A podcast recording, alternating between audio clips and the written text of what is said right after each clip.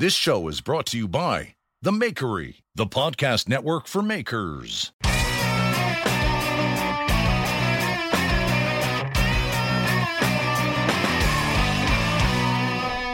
right, here we are. Don Nguyen is in the house. If you were to talk to most knife makers and ask them to put on a list for their personal Mount Rushmore of American knife makers, you're on most of them. Do you know that? I have never really actually thought about that. Well, I'm just telling you from, you know, we've been talking to a lot of knife makers in general, and the consensus is is the level of your work is the highest. I mean, bladesmiths, blacksmiths, knife makers, master bladesmiths, non-master bladesmiths, you are, are people look to you in terms of inspiration for some of the most innovative knife designs around. Damn. Yeah, damn, damn right, damn. And you should take it and you should appreciate it because it's true.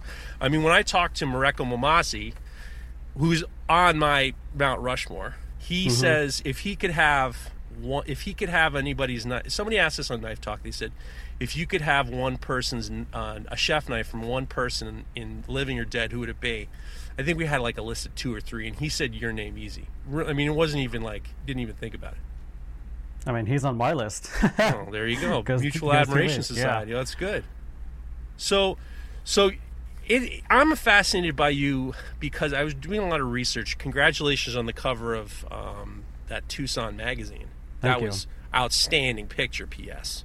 yeah, they, they did a really good job on that. They did a good job, but you look you look serious. I think that, I think the interesting thing about your your that picture was you looked about as serious as that knife. Yeah. Uh, they just told me to do a couple of poses and they're like, smile for this one, don't smile. Like, give me an angry face. And then they didn't tell me which photo they're going to use. They just took a bunch of them. And then that's the one that ended up being on the cover. I was like, oh, cool. That's a, that's a really cool one. Super striking. Well, I know that. I mean, we've we've we've hung out a little bit at Blade Show, and, and I I notice uh, when you scroll through your Instagram feed, when anytime there's a picture of you, you're usually ha- you have that very serious look. Yeah, I call it resting Don face, basically resting bitch face, because Yeah. I've had that for as far as I can remember. Really? Yeah, my parents, when I was a little kid, were just like, smile. Just, just always like, you always look like you're pissed off at the world. And I'm just like, yeah, but I'm feeling fine. What? So so you grew, you grew you grew up in in Colorado, right? no, I grew up in Tucson. I was born grew and raised here. Oh, you were born and raised in Tucson. Why did I think you were born in Colorado? I have no idea. Huh? I thought I saw somebody said you were from Vail, or you lived in Vail, oh, maybe. Vail, Arizona Oh, is Vail, right next to Tucson. Yeah. So born and raised in Arizona. Yeah. What is that like? It felt, I don't know, it felt normal to me. Yeah. Um, I went to just some basic public schools, and when I was a kid, I liked drawing stuff, and I like. I think I've always had this thing where I like ideas and making them happen, and that's always kind of stuck with me. that's you know that's the one thing about the making community making makers and sculptors and knife makers and people who actually put things together is i think the greatest satisfaction is when you have an idea and you actually put it together and it, you, you turn you kind of manifest it into existence Yeah, it's the best thing ever. so you go to high school and i know that you got involved with racing cars right Yeah, that was that was in college actually. So, actually, funny story. When I was in middle school, my dream job of all time was to become a car designer. I just wanted to design like supercars and just everything.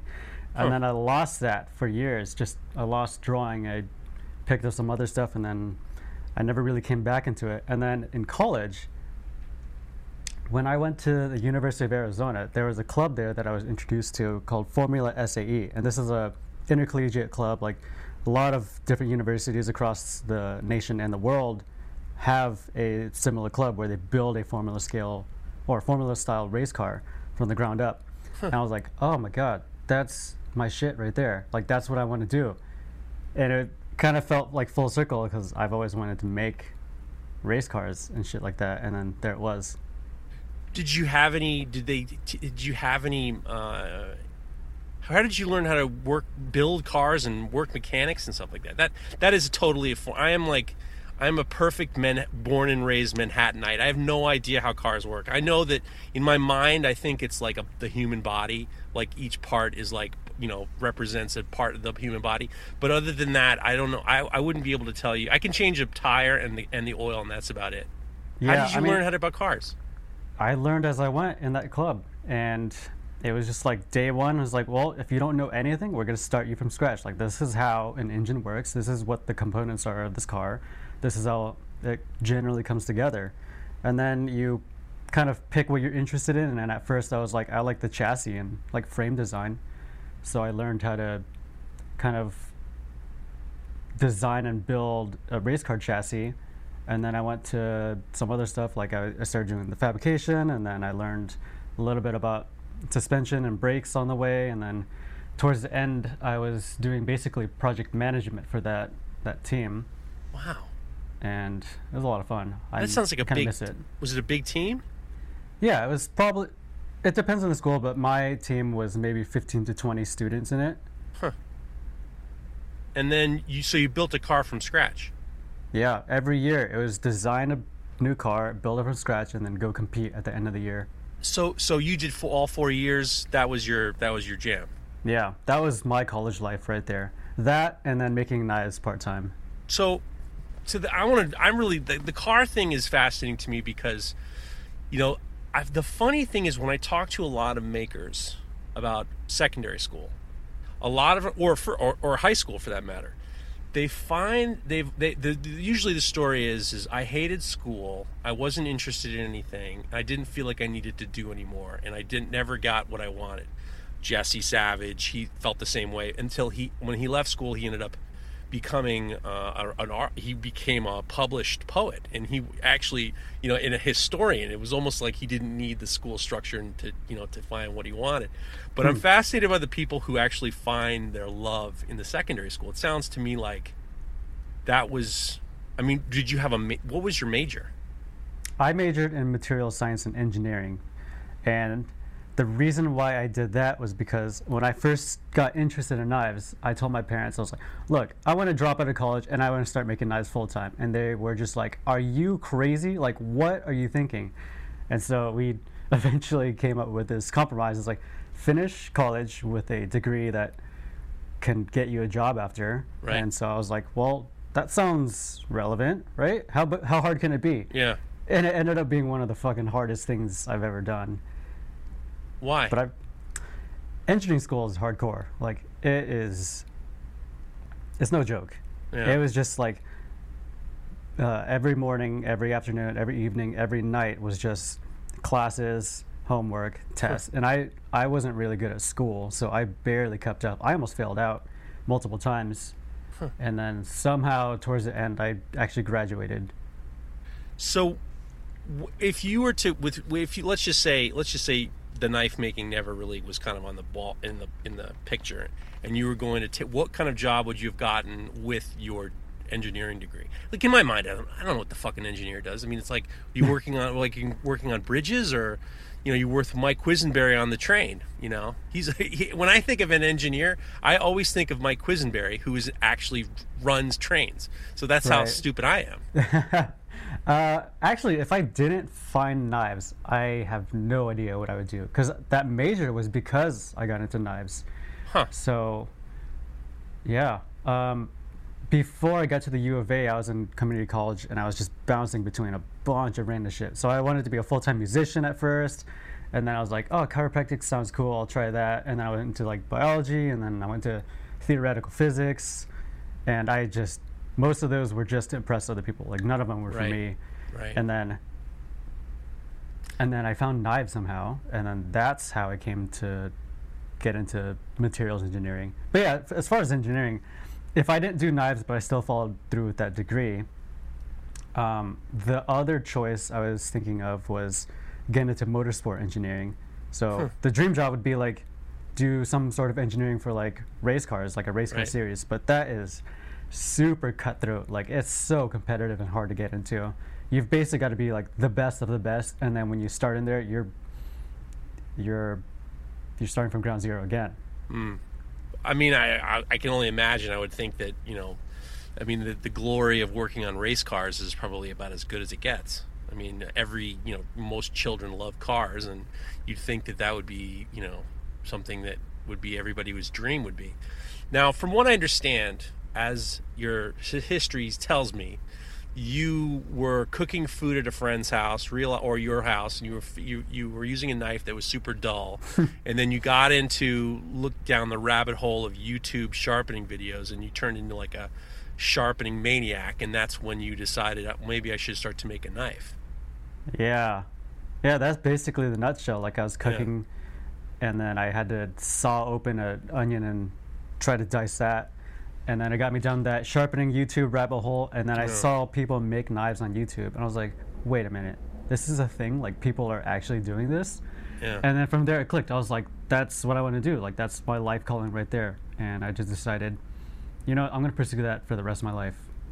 I, you know, it's, if I think that knife making is such a fascinating thing, and but the different types of knife makers, it's almost like a completely different language because yeah. you were you were making knife and when I talk to a lot of knife makers or, or when we talk to knife makers on on, on uh, knife talk a lot of times it's a lot of times it's because of a need not because of a want.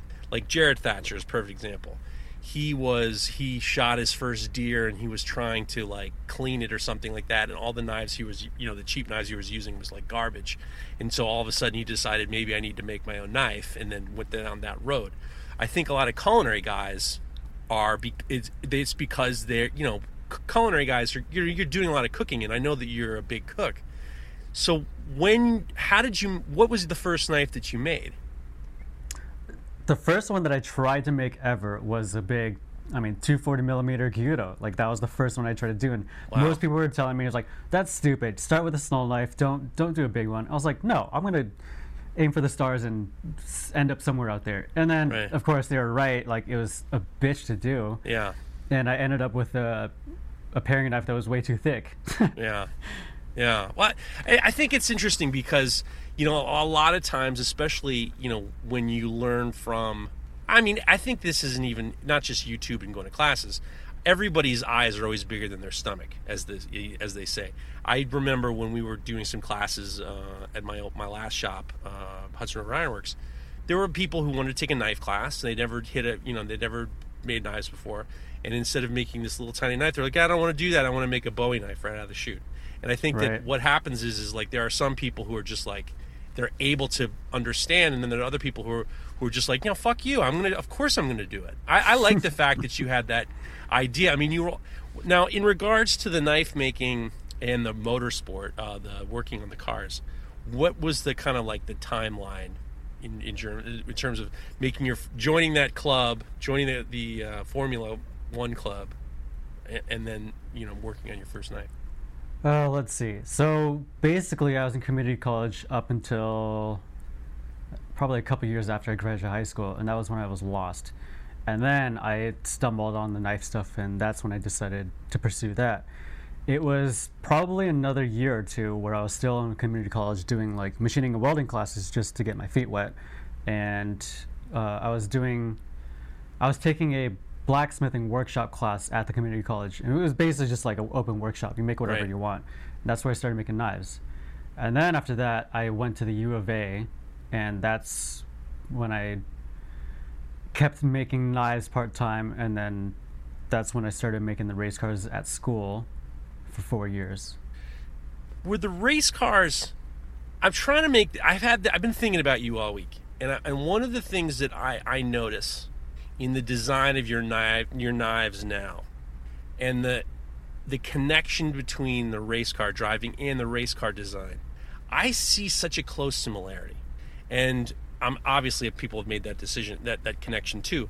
And I, the reason why i make it is because i have a similar but different. When i started making sculpture i was trying to make static objects have the illusion of movement.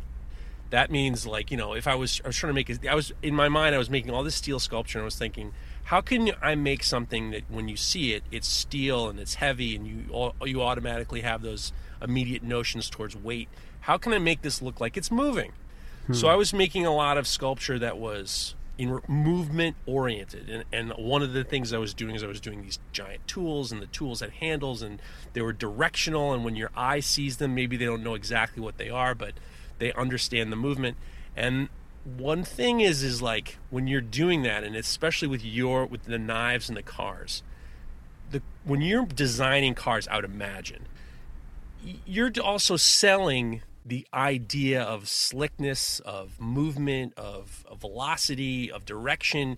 You know, you and when I see your knives, and I see most people's knives, but especially yours, you're also selling that the to the ima- the imagination to the buyer that this thing is going to be super slick. It's just going to be cutting through everything. And I feel like there's this real connection between the car design and the knife design not to mention that your designs there there is definitely like a connection between how cars look and their their angles and their their the movement and I'm I'm convinced that there's a palpable connection that hmm. you've always had even always since you were a kid. Hmm. You know what I mean? I, I mean here's a mean. perfect example. Here's a perfect example. If you look at a ball, even like a basketball or baseball, any kind of round ball, sphere, if it's on the ground, as soon as you see it, you'll ne- your mind will never say that thing. I'll bet that thing moves fast. You know, based on you know, like a baseball, when it's hit, it moves fast. But you don't when you see an object like a sphere, you don't immediately say you don't really compliment it as in like that thing's going to move. Right. But when you look at a car, like a Jaguar, Ferrari, or whatever, name the car that you want, the lines and the and the the lines and the, the direction and the slickness and the angles and stuff like that it gives you the it gives you the it makes you imagine that this thing is going to move. Hmm, yeah that's a good point. I actually don't think about it in that sense um, when i'm designing them. Actually the the signature design that i that i'm pretty well known for that like tapered hexagonal shape that was mostly by accident Huh. How did that happen? I when I was studying knife designs and I was looking at what I liked online, I was I was just kind of like thinking through. I was like, well, octagonal handles are pretty cool. Those are classic. They right. fit well in the hand. You can index them well, and you can use them for pretty, basically any sort of grip that you want. And then I saw handles that were tapered, so that looked cool. And I saw some hexagonal ones. I just saw a bunch of combinations of different things that I liked. And so I was just trying that stuff out. And then I was just doing, I was just shaping a handle and it was supposed to be an octagon. I accidentally made it a hexagon. And then I tapered it and I had a pointy front. And that was basically the beginning of that design right there. It's, it's, it's the most, as far as I'm concerned, it's the most intimidating types of handles to, to to execute. I've never even tried one. The only thing I've gotten, gotten close in terms of these faceted style handles is I try to when I think about uh, making contours and stuff like that. I always think about when, when you're forging.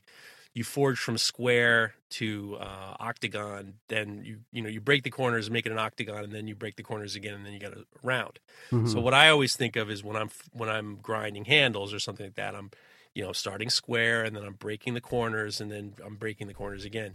But a lot what you do and what a lot of guys do i know uh, Mareko does with his japanese cowboy style handles and you know um, Helle Hasenberg and guys like that they they it's like it just seems to me much more a much more like aerodynamic. It makes me think of like you know stealth fighters of the back, you know, from a couple years ago. And there's mm-hmm. such a, there's there to me, it's very very like. I mean, I when you I think I'm like, all right, the guy loves race cars. you know, I just can't. I just don't know how you get to it. Be honest with you. I I find that there's definitely connection. And the other thing I I think is is that you know the race car thing is fascinating to me because you know that too is is the real thing is is both so both you know your chef knives and the race cars you know you almost even when you're just designing them you're giving the the you're giving the uh the the you're giving the idea of movement static yeah. movement right Mm-hmm. But then the truth is in the, you know, regardless of what people think, the truth comes out when you turn the, you know, you turn the engine on or, or you use the knife. Yeah. It's very fascinating to me, but I think that I think that there's more to you than just like I just you know stumbled on this hexagon. I think you always had it there. Yeah, I, that one was an accident, but from then on, it was a lot of refinement. And I guess what I'm looking for now when I design something or I tweak something is do the lines look right? And I, I don't necessarily think of it in motion like you described or the way that you you try to do with sculpture. I I just look at it as like where do my eyes look first and where do they go after that and does it flow right? Right. And I always think of things in terms of like visual balance. huh. So That's a very important. yeah, it is. So I look at the tip, where it's at, how does it taper towards the blade, how much activity is there in like the heel, the ricasso, the bolster area, because it's kind of like this rhythm. You get a little bit towards the tip, and then it's it's quiet until you get towards the middle of that like handle intersection, and then it's quiet again until you get to the butt of the handle. And I just kind of look at that and I see, does anything stick out when I when my eye goes from left to right or right to left or whatever like that. Where And I did you learn how to do that though? Where did I- you learn? Where did you get the? I mean, you didn't. I mean, unless you've taken art classes or critical design classes, is that from engineering? No, I I don't. I feel like I don't even know like proper design or proper art or composition. That's just kind of something I I started to look for myself. Because I mean, we're, I mean, I'm trying to dig into something. I mean, your knives are. I mean, you're on the cover of Blade magazine. I mean, that's. I mean, that's that's one of the biggest compliments you can get. I mean, if you really think about it, because you know they're. I mean, that's all they do is talk about knives, and then when they do a whole episode, a whole issue on culinary knives, your knife is there. You know, and I. So I just. The, obviously, you've hit upon something that is. Um, is striking to most knife makers, but also as an object, I mean, they are extraordinary. I mean, they just look, like I said, even if you're not a knife maker, you look at them and you see the movement, you know. hmm I just, I just, I'm fascinated by the, like your early days. You said you used to draw a lot. When you were drawing, you were drawing cars and superheroes. I it was like cars, watches, uh, just other random expensive shit. Wow. What do your parents do for a living, if you don't mind me asking? Uh, they're retired now, but uh, my dad used to be a programmer at IBM. Ah, Yeah, my mom was working different jobs here and there. Huh. Was that so? I'm just trying to figure it out because I mean, it's like it didn't come out of nowhere. I mean, that that's the thing is, and the materials you pick too. A lot of you, a lot of the materials that you pick are.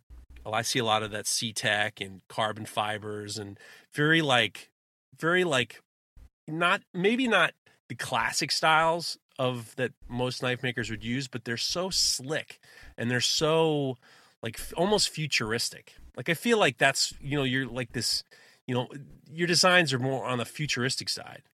Yeah, they are. Right. Well, Most of go. them. Well, but I mean, I mean, if you look at you did a uh, you did a saya. It was like a, almost segmented, and it had these like almost like like armor armor sections. Then they were pinned in, and then they had like, Yeah, I remember that relief inside.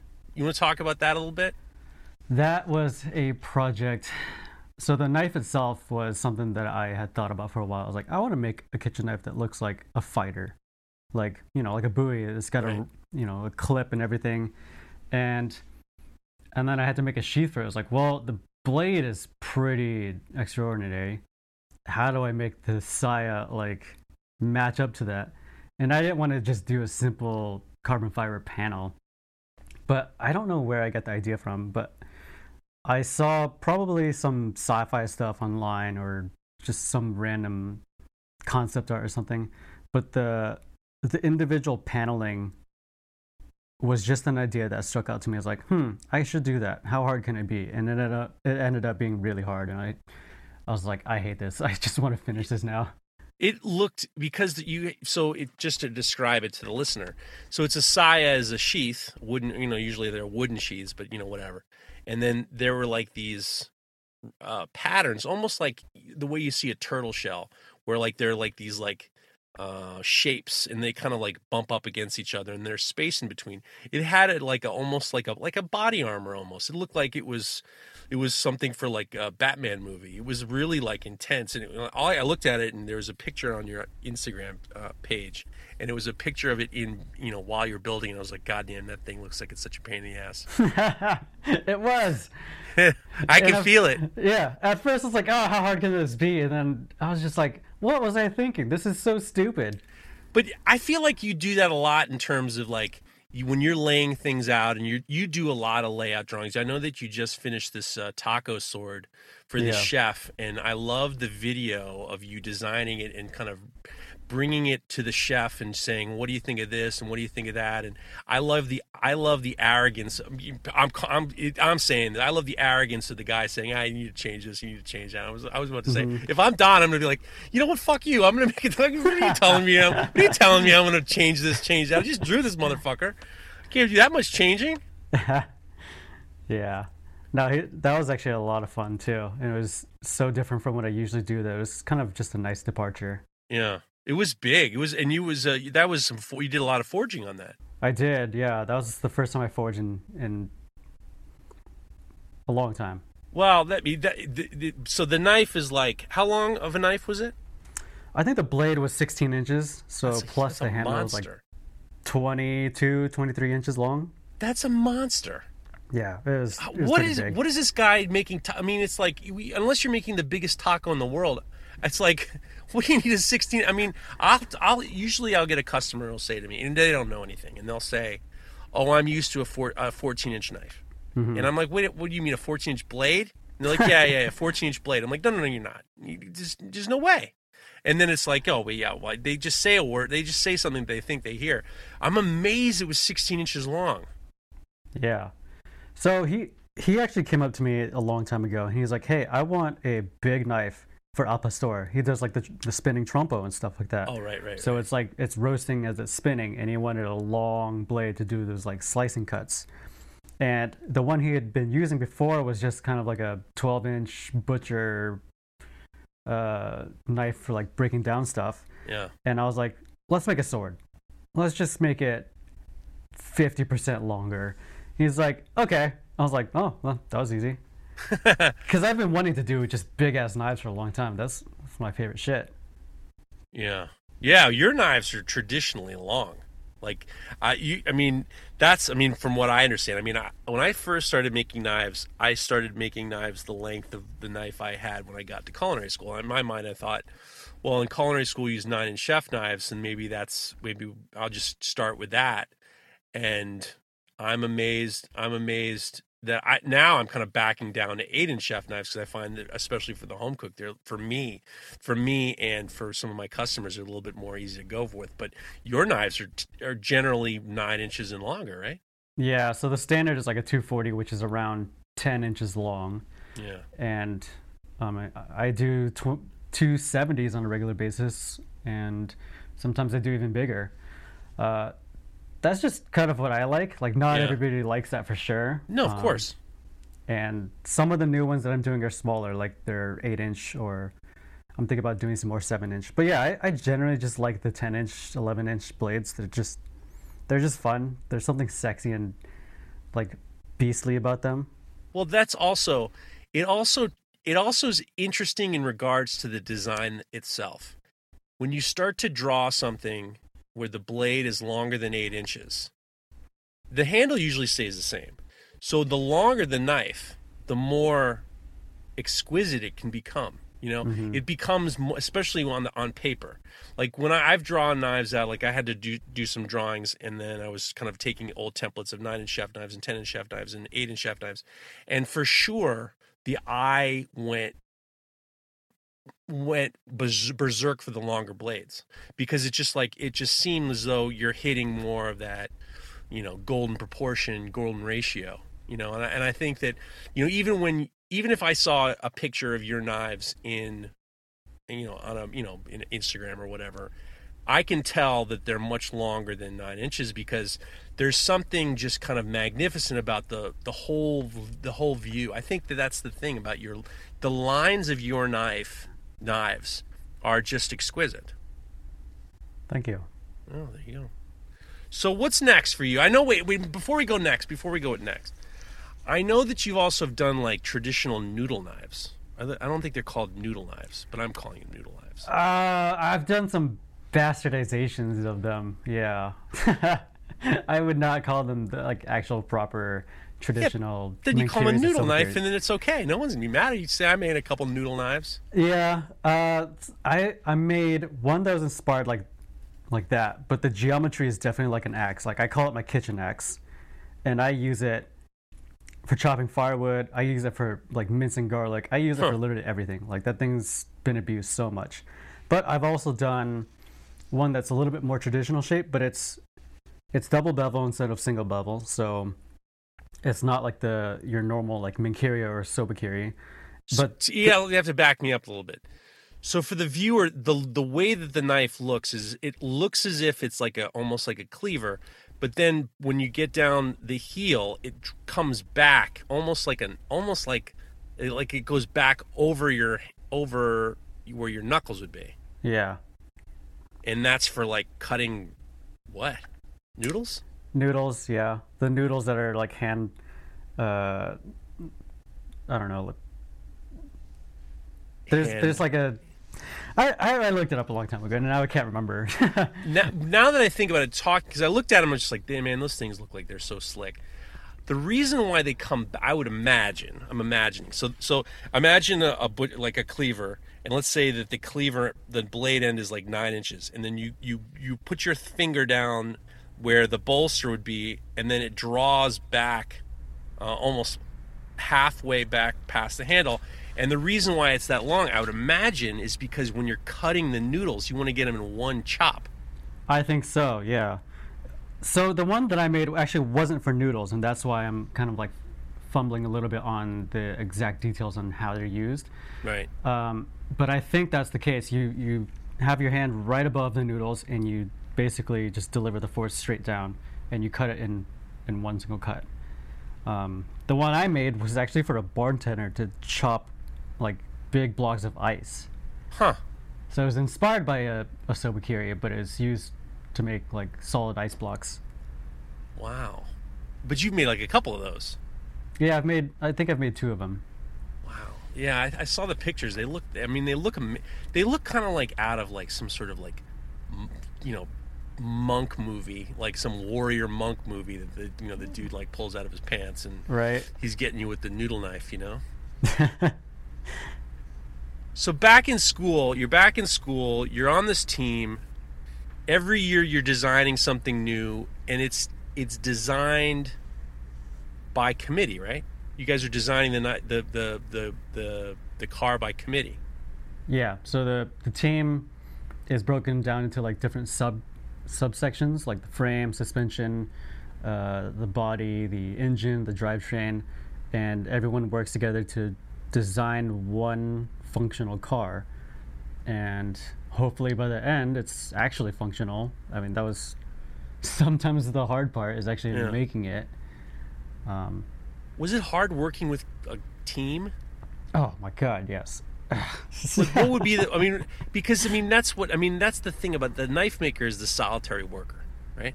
So when you're on a team where you have, I mean, designing a car that's actually going to work, I can't think of anything more like difficult to try to figure out as a group. How are you working together? So when I was in my last year, when I was the project manager for the, the design part, the hardest part was working with all the other college students because they all have their own lives, they all have their own classes, and they all have their own vision and goals for the car. Some of them wanted to make the fastest car possible with like a lot of sophisticated carbon fiber aerodynamic parts and like as much power as possible and you know get the fastest track times.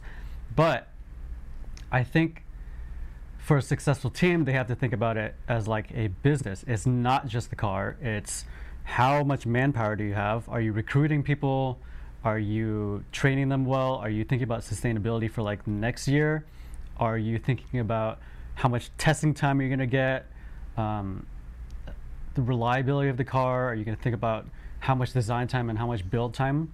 And I think those are the most important questions because a lot of the time, the biggest failures in those teams is they have huge ambitions and then they fall flat and then Right. they get zero testing time and they show up to competition with a car that still isn't working and has zero test time and Hmm. zero design validation. So those are the teams that do bad. We've had that problem, I think, most years. And the year that we did the best was when everyone was on the same page. Like, look, we need to build a simpler car, one that's actually reliable, one that we get maximum testing time, one that we can train the drivers for the longest. Because the drivers ultimately, the I mean, one of the biggest factors. If the driver's not comfortable in the car, they're not gonna not Right. gonna drive fast. Would you do ever do? Were you ever one of the drivers? Yeah, I drove the car a, a few times. How fun was that? It was the best. I mean, your your ass is like three inches off the ground, and this thing goes zero to sixty in about three seconds. Oh my god. This seems like it's the biggest organization of all time. You're recruiting people, you're preparing for the future, you're preparing for the following years. Oh This yeah, This is like a big deal. This is like where did the money come from for this? sponsors. Um, some of them came from the university. It depends on which university. Like some schools uh, provide a lot more financial support to their teams, and some teams have to fend for themselves. They have to find sponsors. They have to find people that'll make their CNC parts for them. People that'll give them actual money. In in hopes that, you know, when this, when the students finish the program and when they graduate and they go looking for jobs, they're going to be better trained than pretty much any other engineering student out there. Like the experience, the experience that you get in that kind of environment is basically real world engineering that the company doesn't have to pay for. Right. How much? that- How much? I'm sorry for interrupting. Keep, keep going. Oh, I was just going to say that. Like, basically, some of my colleagues in there are some of the best engineers that I know, just because they've gone through that program and they've gone through those hurdles in design and like working with a team and dealing with failure. Do- If you if you had an idea how much one of those car, how much the cost to build one of those cars would be, what do you think they would be? be uh, the cost of building one of those cars. Would? Our cars range from, I think, just parts alone, not even considering like the CNC labor, was about thirty to forty thousand dollars, and that's on 40 the low end. Just for the parts, not for any of the labor, any of the kind of like main, you know, heavy duty construction. No, that's that's still a lot of money. Oh yeah, it's a lot. And some of the teams out there are working with like half a million dollar budget, million oh dollar dollar budget. It's insane. Yeah. So these were all, and these were all engineering students. Mostly. Actually I wish there were more students of different majors than that. Like I wish there was like business students, I wish there were engineering management students. They, we had some crazy other uh, students that came from from majors that like didn't even remotely apply to what we were doing. Like we had like a wildlife studies student there. We had um, we had a lot of general studies. It's it's ultimately what the student wants, how much they're willing to work, and how much they're willing to learn. Like we had a lot of engineering students that were honestly terrible because they had an ego and they're just like, well, I know better than you, but they don't. I think that it's interesting that you, I think that that I think you're 100% right. Having people in different different avenues or different areas to come in and give you something with fresh eyes is so important and I and I'm convinced that this all really really was a huge influence on you in knife making because Oh, you know absolutely. be, be, well why don't you talk about it Um, so I think if I didn't go through that and I just went straight to knife making, I would be a very different maker. So l- some things that I tell other people is like, I didn't like college. There was a lot that I didn't like. I didn't like the classes. I didn't like the bureaucracy. I didn't like a lot of the teachers. I didn't like the labs and homework and tests and bullshit. right But I liked some of the hard learned lessons that I got, and most of them were in that club. Um, it was it was a lot of like organizing, a lot of learning about myself. So like one of the biggest lessons that I learned is like time management and priorities and dealing with failure and setbacks. Um, that that's that stuff stuck with me. Right. I would imagine. I, I would think that when you were talking about how to- you know the, the amount of time for testing and the testing before you go on the track and being able to organize yourself, those are the things that I, when I look at video of you working, especially I think for me one of the things that I, I don't know why it is that I always when I see the pictures of you I love the fact that you have your disc sander with the with the with the with the paper facing up. When I see you working with the disc sander I always that's to me is always like the that's the fine tuning that's the fine tuning and the testing and the kind of the slow and just kind of making sure it's right and I find that th- that had such a huge that club had such a huge influence on you because it gave you the ability to to not just say I'm just going to go in my backyard and make a knife. I think mm-hmm. I think a lot of people when they make knives especially is they don't use they kind of like almost they shed the information that they learned out in the world. You know, because a lot of these guys, you know, making knives is a lot of these people. It's like the the the the uh, it's like the the um, you know, God, I'm not having the wrong word for it, but uh, it's it's like the the oasis. That's the word I was looking for. It's the oasis from their life. You know, they're not working at their job. They're not working with these other people, and then they're making their own rules, and they're they're their own boss, and they're making their own decisions, and then they're not taking what they learn from you know the other other other things that they've done, and then making their work easier and better. Yeah. I just think that I think that for you especially, I mean, I think that the connection between the knives and the and the and the and the cars, the the working on the cars is so huge. And the other thing is, is I believe that your engineering experience and you know the materials work and stuff like that, it made you come to knife making almost as an outsider because and I think that that's the best. I think that that also I think a lot of people they learn traditionally and what happens is is they get stuck within these traditional guidelines as opposed to coming at it from a totally different point of view, I completely agree. you know? Cuz I, I I don't when I when I'm in my shop, I don't see it as a knife shop. I see it as a metal shop. And I try to take upon me the things that I learned from working, in know, you know, a very, very fast-paced metal shop where we're making railings and you're making a thousand pickets and you're you know you're, you're organizing your parts and you're putting them together and every day is it you don't need instant gratification and it's the sum of all parts. And I find that a lot of knife makers have a lot of hard time being able to kind of grow based on what they think they're supposed to be doing. hmm You know. Yeah. So do you think you'll ever do any more with cars? I have a personal project car right now, and eventually down the road, maybe I'll build another race car, but it's a lot of money. And Yeah. now that I have to pay for it myself, it's like, well, I don't have that kind of cash. Is this the. Jaguar? Yeah, this is the Jaguar. I love the Jaguar. I love the Jaguar because there were moments I saw pictures. You have a Jaguar. I think it was uh, maybe a year ago or so. It was on. It was on blocks or whatever. It was in the backyard. There might have been a sandstorm or something like that. and then out of nowhere, you turn this thing on, and it like turned over. I, I, at one point, you I look. You look at it. It looks like almost like could be like a part, like a background set for like some sort of like desert movie. You know, it's this abandoned car. Yeah. There's with no hope of rescue, and then you and then you're just kind of like cursing it. yeah. Tell me about this car. Where did you get this car? This Jaguar. This, so this is a it's a 1976 Jaguar XJS.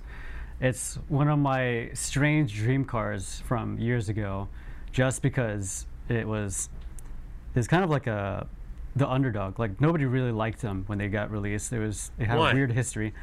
It came after the E-Type, and the E-Type was considered like the most beautiful car ever designed, and so they, they went from that to a GT, that was it just didn't hit a lot of the bills that were that were kind of sought after in the, the auto industry back then, and it just didn't catch on. Like it didn't do that well. Um, it drank gas like a motherfucker. It had a slow automatic gearbox, and it was just it just kind of missed the mark. But I think it looks really good. Um, I bought it mainly for the sound because they have it's got a V12, so. I mean, you do some exhaust work to it, and it sounds amazing. That's that's honestly one of the biggest reasons why I bought the car. You bought the car for the potential sound. Yep. Wow. Yeah. Did so it ever run? Did it ever run when you, when you bought it? Did it run? No. So when I first saw it on Craigslist, it was sold by a dude in Phoenix. This this guy just had a boatyard and he had this like clapped out old Jaguar that it had been sitting there for like a decade, and I didn't know if it ran. I didn't know if the engine was completely like seized or fucked or whatever. Um, it didn't have a floor. Like the floors are all rusted out. Didn't have wheels or tires. Needs brakes. Doesn't have seats. Doesn't really have an interior. Yeah, it doesn't doesn't have a lot of things. And he was just like 700 bucks, and I was like, uh, I just went full time. I just hired my full time assistant. I just moved into my new place. I'm in debt. I don't have money. I'll buy it. What possessed you? I don't know. Something possessed you because obviously you see the amount of work that has to be done on this car. There's no floor. you don't you don't know anything. Yeah. You don't know you don't know something must have said to you, I need to fix this. This is my new thing. I think it's just part of my rebellious streak. So like it's the same thing with like knife making or like when I was learning music. I always chose the most difficult thing possible just because people told me not to do it. And so th- this car is notorious for having problems and people are just like don't buy it. It's this it's the dumbest thing you could possibly do, mm. especially that one. And I was like, yeah, but it's cool. It's got a V12. It's rare, and yeah, it's been a Don't lot tell D- don't tell Don to, not to do something. That's like that's like the reverse psychology. He can't control himself. I You're like magnetic to you have a magnetic response to that. Yeah, That must be very hard. I would I would be so irritated. I was oh God, don't tell me I can't do something. I can't I can't take one more thing on. I know. Yeah, that's just kind of how I was, I've always been. I like being the underdog for a lot of situations. They're like, "Oh, that's a stupid idea. Don't do that." I was like, "Well, I'll fucking prove you wrong. Like, don't tell me what not to do." That's the underdog is the best. Yeah, It's it's because because you're the proving something proving some people wrong.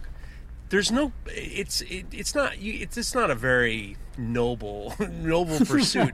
it's not a noble pursuit to be like fuck this guy. I'm going to do it just because he said so out of Yeah. spite. That's what when I worked with uh, my friend John Ledford, who's a master. bla- Uh, he's an awesome black blacksmith and taught me everything. He used to do everything out of spite. he would do he would do everything out of spite. Like he would he would copy. You know, if somebody he saw something forged and he'd be like, I can make that. And he's like, and someone would say, but you can't make it. He'd be up all night and he'd show up the next morning. He'd pretend he got some sleep, and he'd be like, "Ah, it was easy." And he had to do he had to do everything out of spite. And I think that there's, I think that there's something. It's not a. It's like I said, it's not noble, but at the same time, it's it feels good. It feels good to prove someone wrong. it's kind of fun. It's super fun because it's a to- I told you so is an underrated thing to say. It's underrated as a as as a noble gesture. Yeah, Who wants to Who wants to be told you can't do? When I was a kid, I used to get gaslit all the time by my dad. He would say, and I think that in the the whole idea about gaslighting is, you know, the the story is is this dude was trying to kill his wife, so he would turn the gas on a little bit more every day. And then she started to notice she's not feeling very well, and she thought that she could smell it. And she said, "You know, I think something's wrong with the gas." And he'd be like, "Ah, you don't know what you're talking about," and he just keep turning it up every day, and he and he killed her. That's what gaslighting is. And I feel like there when I was younger, my dad used to say to me, "You don't know what you're talking about." In, to try to make me not feel comfortable about my decisions that I was making, he would say, "You don't know what you're talking about." I could say anything. I mean, I could say anything. You say, "You don't know what you're talking about," Yeah. and it got to the point where it made me, instead of being spiteful, I was like, "Yeah, maybe I don't know what I'm talking about." And then when I got older, I definitely was like, I w- was much more interested in proving people wrong. And I think that a lot of makers feel the same way. Hmm, They're yeah. maybe they have a job they don't like, maybe they don't maybe somebody's told them their whole lives, you know, you suck at this or whatever. And then you find something that you can do that's good that people say, "Wow, that's really cool. Can you make me one?"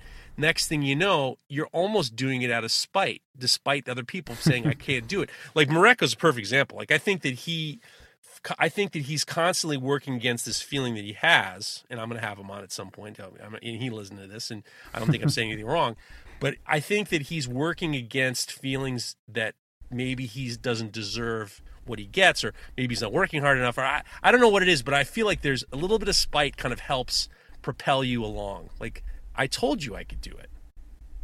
Yeah. You know. Yeah. I agree. So that car, you bought it, seven hundred bucks. I'm ass- I'm assuming you had to get a trailer, Yep. and you you and you dumped it outside your house. Yep. and what what what is the what was the first operation you had to do on it? Uh, first, I had to make sure it won't catch on fire because that's the number one problem of those cars. Is that right? Yeah. Even if it's been sitting around for a while. Well, that's the problem. Is that um, there's a there's a the fuel the fuel line design on those cars is it's not smart. Um, there's a lot that can go wrong. People don't take care of them because it's hard to maintain, and then the fuel lines start to get old and brittle, and then they crack, and then they spray fuel over the engine while it's driving, and then all of a sudden your entire car is on fire. That And so- happens a lot. Oh yeah, it's a notorious problem.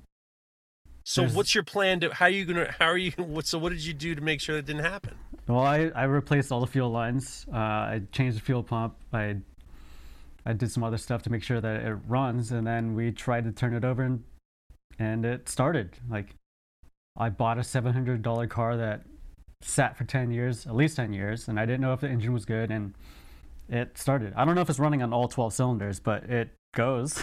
Wow. So what's the next step on it?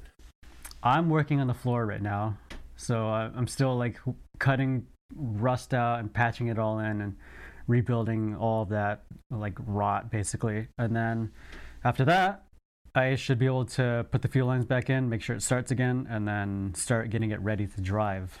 How much work do you think you need to get it going I hope I can drive it by next year. by by the end of this year or by the Uh, sometime, in 2021? Yeah, sometime 2021. That's awesome. So do you think you think that's that's you know what? That's amazing. It's amazing that you have the, the you're having the, giving yourself the organ you're organizing yourself in order to to repair this jalopy. Is it now referred to as a jalopy? Would you call it a jalopy? Are you offended that I called it a jalopy? Uh, no, I mean the thing's a pile. That is the best. You know, the funny thing is, is still I constantly trying to, you know, thinking about what you do in the cars. I think the cars are such a huge part of your life. The cars and the knives are so interesting because, and I think that a lot of knife makers feel this is working on a car is a big production. All these big objects. When I made sculpture, the biggest sculpture I made was big. I made sure that it could fit out the door. I made sure that it wouldn't hit the ceiling. I made it. Mm-hmm. Su- I made sure that I could actually move it myself. Like I would make the before I made the, the, the sculptures. I would made. I would make the structure that I could roll it around the shop because I was afraid. I was like, I don't want to start this thing and all of a sudden I can't move it. I once made this giant lure that was like out of steel, and I had to have it on a chain hoist because I couldn't move it. It was too heavy, and I, and I from then on I was just like, I'm not doing that anymore. and I started to make smaller and smaller sculpture. And then when I started making knives, I thought this is very approachable for me. I don't feel like I'm going crazy because of the size or the scope of the work. Yeah. because I think with your work especially, it's so intricate and it's so magnificent. Besides the design, design is one thing. Execution is a whole other thing. When you put something on paper and then you manifest it into something real, close to the drawing, that's really that's really amazing. I'm, I think that this jalopy is going to be slick based on your experience as a knife maker. I hope so. I hope so too. I hope so too. So that brings me into the next thing I want to kind of dive into. And I know that when you first started knife making, it was to dice onions. I know that you're a big ramen guy. hmm Tell me about your obsession with ramen. It started about, I think, two years ago or so, maybe a little bit before that. Right. But before that, I didn't know anything about ramen. I was just like, what, the instant noodle shit? Like, whatever. And then maybe it was through some Netflix documentary or maybe some YouTube videos. I find everything through YouTube. Yeah. Um, I saw that ramen was like a legit thing. Like you do the bone broth, you you do every single component differently. Like the noodles as a whole entire operation, like every single component is an art in itself. And I was like, oh, that's cool. And then I started eating more ramen. I was like, oh, this is good. Yeah. And then it was one of those things where it's like, well, I know how to cook a little bit. This is one of the most complicated things I can learn. Why not just do it? And so I just like started hosting ramen parties in my house and I would I would spend like two days making a pork tonkotsu broth and do up the chashu, I make the tare, I I do all the toppings and stuff like that. And then now I'm starting to learn how to make the noodles. It's a lot of fun. It's a lot of work. Ramen is fascinating because in the United States, when I grew up, I was eating my, my I was eating a lot of top ramen or whatever, you know, the, the little bricks that you get and stuff like that. And they were del- my dad used to make them for me for lunch, and I loved them. And and then I I uh, the same thing. When you say ramen, most people just think of that, you know, the you know thirty five cents in a supermarket ramen that you just you know. I I never really realized how the components are so specific. So you Mhm. have the the noodles. That's a whole different ball game. Oh, then you have the then you have the stock, and then you have tare, which is like well, tare is like a, a concentrated sauce that you put in in the beginning, right? Yeah, it's like the flavor bomb. Like if you just had the broth by itself, it would just taste like meaty water. Right. But you put this like flavor bomb with it. That's a lot of them are like a lot, a lot of fish elements, a lot of umami, like dashi and stuff like that. You taste that by itself, and it's like, oh man, that's fucking salty and fishy as hell. And you put them together, and you're like, oh, I didn't realize. I didn't realize that it really d- had to be diluted. I thought it was just a component. I didn't realize that it was like a concentrated blast. Yeah. So th- from what I know, most ramen shops they have like different broths that they do, or they have a single broth and they have different tares, and that's why they do that instead of just seasoning the broth itself. Another reason is like the concentration. As as you cook down a broth, you don't want it to get more like salty and Right. and unbalanced. And then the last thing I think is temperature. A lot of the elements that are in a tare, like the fishy elements or the kombu or that kind of stuff, you don't want to boil them because it'll destroy all the, I mean, all your hard work. Huh. So you like steep it almost like tea. Yeah, it's very temperature and time specific. And then you get into the noodles, and the noodles have like this. It's almost like baking. So it's got like a something similar to me. Like when I taste, I taste like a pretzel. You know, pretzels are boiled in in baking soda water before they're Mhm. baked. There's that quality, that kind of like baking soda quality, that it's almost like an alkaline. It's like Yeah, a, it- it's like it's like an alkaline flavor in the noodles that create that spongy. It's not like pasta. It's not like the kind of pasta you just boil. It has Yeah. this kind of like a, a sponginess that is and an alkaline flavor that's just so dynamite. It's so good. It's just like, uh, I could eat ramen noodles by themselves. Yeah. It's so good. God It's, damn, it's just this, there's just something about like the, the alkaline salts and something about like being very specific about the protein and your flour and all that kind of shit and then the hydration and and then you get this super chewy snappy noodle that you can't Yeah. get like really anywhere else It's a production though, isn't it? Making real ramen. I mean, when I was when I was a kid, you just knocked out this put the water in, you put the the packet in, you boil it up, you throw the thing in, bingo bango bongo, you know, you got lunch. yep I mean, I, it, but it's it's such a production. Like I, we have a ramen place not nearby, and it is unbelievable. It is. I mean, it is like the flavor of the broth. I mean, it it does have like such complexity that's not very much like like chicken noodle soup or something like that. It's Mhm. it's got a really deep complexity, and I, I would imagine that's what the tare comes from. yeah i think so Hmm. Well, I know that you're a fan of. You're also a fan of Ivan Orkin. Yeah Ivan Orkin is a very interesting guy. He had a was it uh, Chef's Table episode on Netflix. yep He followed me on Instagram for maybe five minutes. He's a he's a fascinating guy because he's a he's from New York, and he's he's he's a Jewish guy from New York who moved to Japan and learned how to make ramen. Started a ramen noodle place in T- Tokyo, if I'm not mistaken, against all odds yeah like a white guy moving to Tokyo to start a ramen joint is like against all odds. Oh yeah, he was like a professional chef.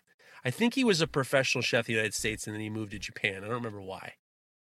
Opens up a ramen place against all odds and it turns into the best ramen place in Tokyo. Is that right? Or one of them? I can't remember, but it is definitely notable. He's very much like you because he is also very uh, I don't give a fuck. He says what he has to say. It, Yeah. it is the one chef's table where he's just like he's cursing along and he says what he says and I don't give a fuck and blah blah blah. There's a quality to him I see in you that it's that underdog. You know, it's that it's like it, he was against all odds. I mean, Yeah. there was like I, I would imagine a white guy opening up a ramen joint in Japan is just like you know you're asking for trouble Yeah. You know. But I mean, he did it anyway, and it was just like he, out of spite, he completely like dominated the his competition, and it was like, and I don't think it, I don't think it made him much more popular in Japan. Yeah, I don't know. I I think that's the, why I, he resonates so much with me is because Yeah. I, I saw the episodes like, man, this guy's a fucking rebel. Like he Yeah. doesn't give a shit about anyone else. Like he makes what he wants to make. It's definitely true. There is a definite connection because um, there is that sense of like you can't. T- I mean, can you imagine? I mean, listen. You you you got you bought a seven hundred dollar piece of you know garbage you know Jaguar out of you know, out of spite. This guy moves to another country and he's like, I'm gonna make. I'm not even from this country. I'm gonna make your signature dish. I'm gonna make it better than everybody else. And go fuck yourself. you know, it was like the ultimate spite move Yeah. you know and now he's back in new york. I know he has a ramen place in new york. I think he does i think he's married to i think he's married to a japanese woman. He's got like um he's very he's very respectful of the culture. I, I don't really know him that much except for that uh, few little things. And i know that his ramen joint in new york is like super sought after. Yeah. but it is fascinating to me because you know there is a connection between the two of you. I, I see i see uh this like i don't know what that i don't know where that joy of spite comes from. I don't know where do you know. think it comes from? Because you're also a Hmm. glutton for punishment. You're a glutton for punishment too. And i'm saying this because you're braver than i would ever be. You get tables at the blade show. I'm anybody i know who gets a bla- table at the blade show i automatically salute you and think you're glutton for punishment and you're crazy Oh, I don't do that anymore. I did it, I think, once, and I was like, hmm, I've done it once. I've had my share. I, I'm good now. Yeah, it's. I feel like that in itself is it's like salmon swimming upstream to die. Like I feel like the people who do it are are brave. God bless them. But it's just like I, I feel like you guys are selling. I think you're like you're selling hamburgers at a hamburger convention. Yeah, it's tough. That's uh, yeah, that was tough.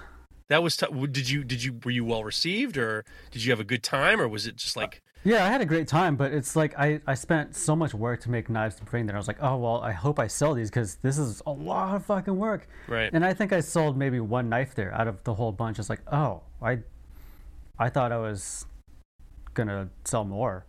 Yeah. It's tough. I, I just don't think I don't think especially the year you went, I don't necessarily think that the people who are gonna buy your knives go to the blade show anyway. That's exactly it. It's like that's know? not the right audience for what I was doing. It's a strange it's a strange environment because I mean I go I've gone, I don't know, two or three years in a row. Or two or two or three years, I don't remember. And I walk around and stuff like that. It's you be you I would imagine that the the people at Blade Show who are having booths, you're so vulnerable. You're vulnerable to you're vul- you're putting yourself out there. You're making the best stuff you can because you want to be accepted by your peers and maybe have like good you know situations with people better than you and you want to get good feedback and stuff like that and you don't want to look bad and stuff like that. And then you're at the mercy of the people who are just passively walking by and don't give a shit. Mm-hmm. Like I when I walk through the aisles, I have a very specific way I go. And I go through all the vendors places first. And then when I'm walking through I usually have like people that I'm looking for, but when I'm walking past vendors, I keep my eyes down. I don't want to lock eyes because I don't want them to think I don't I literally I don't want them to think I'm being I'm being disrespectful to them by just walking past their work. It's weird. I I actually this year I'm, I'm gonna I'm, I'm gonna admit something to you. The fact that it was canceled, I'm not bummed out about it. I, because I really legitimately, I feel when I go to the Blade show, if I don't give every, you know, if I don't, if I, I don't want to be disrespectful to people I'm walking past. Yeah, I get that feeling. It sucks. It sucks. Yeah. But you know, I get a year off, so I can work it out. I'll work it out. Maybe I'll maybe I'll try to learn how to be a little bit thicker skinned. I'm fine. I just need to go see Jeremy Spake and buy some buy some fruity wood, and I'll be fine. I'll be fine. right? Yeah. So what's the next? What's the next for you? What do you think? You, where do you think you're going to be going? I know you. I mean, like I said, you're a man of. You're a man of incredibly talented. Whoa! Here before I, you know, this is a funny thing is this is the second time I've stopped where you. I'm I'm changing gears again. Yeah. I said to you what's next, and I decided not to. One of the things you do that I identify with, and I, I feel like I got your number, is you're very self-deprecating. Mm, And I feel like that self deprecating humor is protecting yourself. Because that's what I do.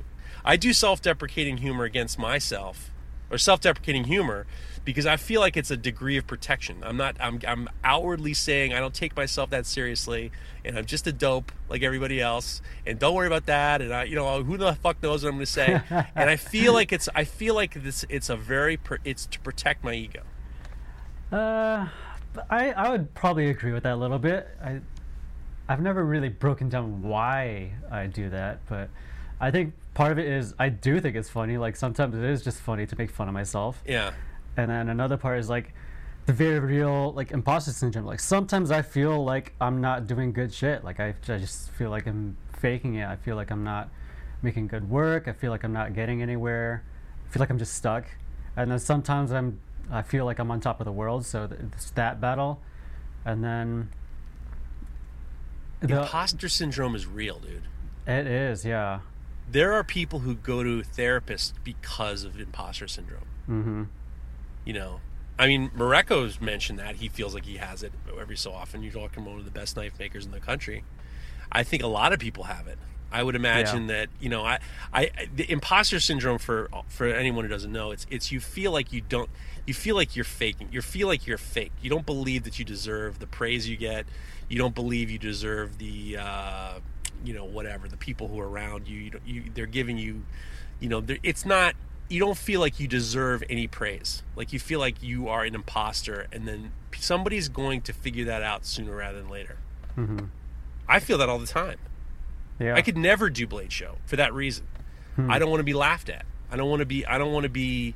I don't want someone to say that's how you do your plunge lines. You call that a scratch pattern. I'm. I'm totally. I'm totally not prepared. My ego isn't prepared for that kind of criticism. Hmm. And that's what makes me feel like I have imposter syndrome. I don't deserve, you know, whatever the praise. And the other thing is, is like another reason why is because a lot of these guys, and I know you know a lot of these big chefs too. They'll say stuff to make you feel good about yourself, and they'll call you like a master bladesmith, and you're just like, whoa, whoa, whoa, whoa. Hey, hey, cut it out with that. Yeah. that's not that's not the way it is. Yeah. Yeah, But I definitely definitely resonate with you there. Well, I mean, it's it's it's. I think that it's very. I think that social media also, you know, it helps and hurts it because, you know, when you're on when you're on Instagram and Facebook, you can kind of create. You you do create what you want, how you want to be seen, Oh yeah. and you're you're able to you're able to develop something. I mean, I see social media for me as for just business. Like I really I could give a shit about people's political opinions, and I don't really care about. I, I like seeing my fa- my family's kids and stuff like that because I haven't seen them in a while. But other than that, like social media for me is completely for business. But I can imagine what you're doing is be, if you're focusing on being your business, then you're curating how people see you, and then you're you know you're creating this face that might not be how you feel inside. yeah. It's a it's a tricky trap. it is a tricky trap, but you're doing the tricky trap right. Like you're not falling in, you're not falling on the banana peel. You know, I, I, I you know, especially the way you take your pictures, the way you do your your work. You know, you you do these beautiful hamons on your blades and your satin finish, and just everything about your work. I find it very, if it, it find I find it very difficult that you have imposter syndrome. Hmm. That's all you're going to say. Hmm. Come on, man. Oh well, I'm This just is a podcast for Christ's sakes. You gotta say something. Come on, man. no, well, uh, it goes back to what you said. Like some some days, I just get in the shop and it's like, well, I don't feel like working. I just I have zero gumption, and it's been like this for a few days, and and then I just think I was like, man, people give me praise, but I'm like a lazy sack of shit here. Yeah. And then yeah, Well, you also when I P.S. I did reach out to people for questions for you. Yeah. And there, there, I have decided that the listeners of the Full Blast podcast write the worst questions. and and and the number one worst question came from you, which was. Oh. Why do I suck? That was uh, talk about like I mean if you want to talk about like self sabotage, you you put in a question of why you suck. So I'm going to read you one of the only questions that's worth a damn. I, actually, you know what? Fuck it. I'm going to read the questions. I'll read some of the questions that were terrible. Um, I'm just going to read some of the questions. Well, Keith Deason, I don't know about you know Keith Deason. He's a good dude. He he wants to know where uh, have you seen my uh, my Phillips head screwdriver? I put it down and I can't find it. That's one question. Well, I don't have. I that's one of them that I can't find in my shop either. I've There- I have like eight flatheads and one Phillips, and the Phillips is always gone. I have want to throw out all my flathead screwdrivers except for a big one that I can use to pry, and then the electrician's one. The electrician one where it's four, it's a four in one. That's the only screwdriver worth the damn. Everything else you can throw it away. So there you go, Keith. We don't go go look at somewhere else. then Fiery Ice and Forge says, "I want you to say boner and butt jokes a lot and sprinkle them throughout the episode." So that's a great question. Uh, Tom McLean, you know Tom McLean, McLean Customs, the king of the hand picks. Yeah. He just wrote Hi Don. I'm telling you, these are bad, dude. These are bad. And then uh, here's a good one. I mean, Tom, stop listening. If you if I ask you for a question, I want to I want a question. I don't want Hi Don. It's not even a question. For God's sake, Don's fine, Tom. So this is one question that actually was worth a damn. Um, this comes from Tasak Basement Made. He says, "What do you think the best way to find your signature as a knife maker is? To find, you know, to find your signature work. How do you create your own design that that's yours? That when people see it, you know that that's Don Nguyen's knife, or you know what I mean? What do you mm-hmm. think the way? What do you think that? That's a tough one. That is tough, and I think the answer is the same as when I started, but it's a lot more difficult now because there's a lot more knife makers out there now. But when I first started, actually before I started making knives, I was saving like thousands of photos of other knives that I see online, and I just I just noted to myself, I don't like this about that one. I like this one about that. I like the way these two features work together, but I don't like you know the balance of that. And I just I would just go through that that gallery all the time, mm. and I would just mentally log in my brain of what I liked, what I disliked. And I think having good taste, good taste that you can actually define yourself, is probably one of the most important parts to actually starting to make good work. And then after that, is just trying stuff out and and then doing the same thing. You you note to yourself, what don't I like about this? Why? And what can I do better for the next one? Hmm. And I, I know some people see my work and they're like, oh, well, you've been doing kind of the same thing for a while. You found your thing. Like, that's, that's kind of it for you, right? And I don't think that's necessarily true. I'm always playing with little details here and there. And there's always something I don't like about on every knife that I do. And I always mentally log that for like the next iteration of whatever I'm doing. So like if I'm doing a hidden tang knife with a Western style handle, there might be an angle or transition or some interface that I was just like, you know, I'm not really happy with that. Doesn't look elegant to me. But through making that knife, there's something in the process. There will probably be some sort of mistake or some sort of like transition from getting it rough shape to finish where I'm like, you know, that that interface right there looks good. It won't work on this one, but I'll remember that for the next one. And that's I just gotta- kind of what I've been doing for years, and that's how I've gotten to where I'm at now. I gotta tell you, I think that a Western style handle on a hidden tang knife is one of the trickiest, the trickiest transitions of all time. hmm I really believe that it's a tough, it's a super tough turn. Uh, for me, that's the toughest transition. If I, I don't even do them anymore. I'll do wa for hidden tang knives. I'll do wa handles because I feel like a Western style handle for mine. They, for some reason, I just can't make them look that I like them. Yeah, it's tough. It's tricky, There's super ju- tricky, It's just a weird combination of Super things. weird. Yeah. super weird. I think that that's right. I think that I think it's important to have real conversations with yourself. And a lot of times, because I mean, we I've said this a million times. I mean, knife makers are thieves, and it's like, I mean, most makers are thieves. I think if you talk to Keith Deason, who's a who's a YouTuber and he's a he's a he's a maker too, he'll tell you that everyone's everyone ripping each other off. Everyone's yeah. making they're all they're all making furniture out of pallets, you know, pallet furniture, and everyone looks the same. And I think it's hard to find your your signature. But I think what you really have to do is, I th- I believe that part of your experience outside of knife making really kind of condition you to see what you like and you don't like. I mean, the cars. I when I see your when I see your knives, I kind of see like the movie version of the Batmobile. Hmm. Like it's it's got like it's got movement, and they don't you know a car and a knife you know when they're both stagnant you see them you can feel how they move and they have these lines and they have this direction and you can know where it is. And i really for you i mean your knives you created a style.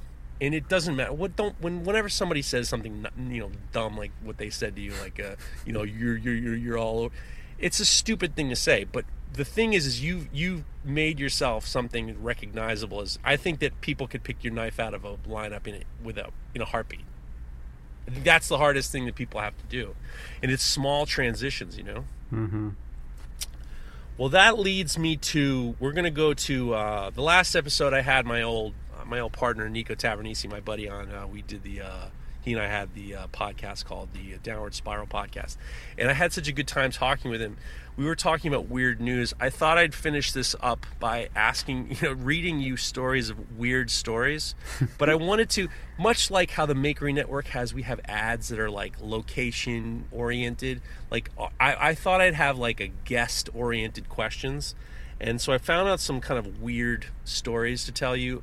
A lot of them are about ramen noodles. For some reason, I'm like obsessed with you and ramen. Oh, but the yeah. other one is a couple of them. Uh, maybe there's a car one too. So, I wanted to read you. Um, did you know the strange and twisted history of ramen noodles? I I know a little bit, I think, but no, I don't really know the, the actual history.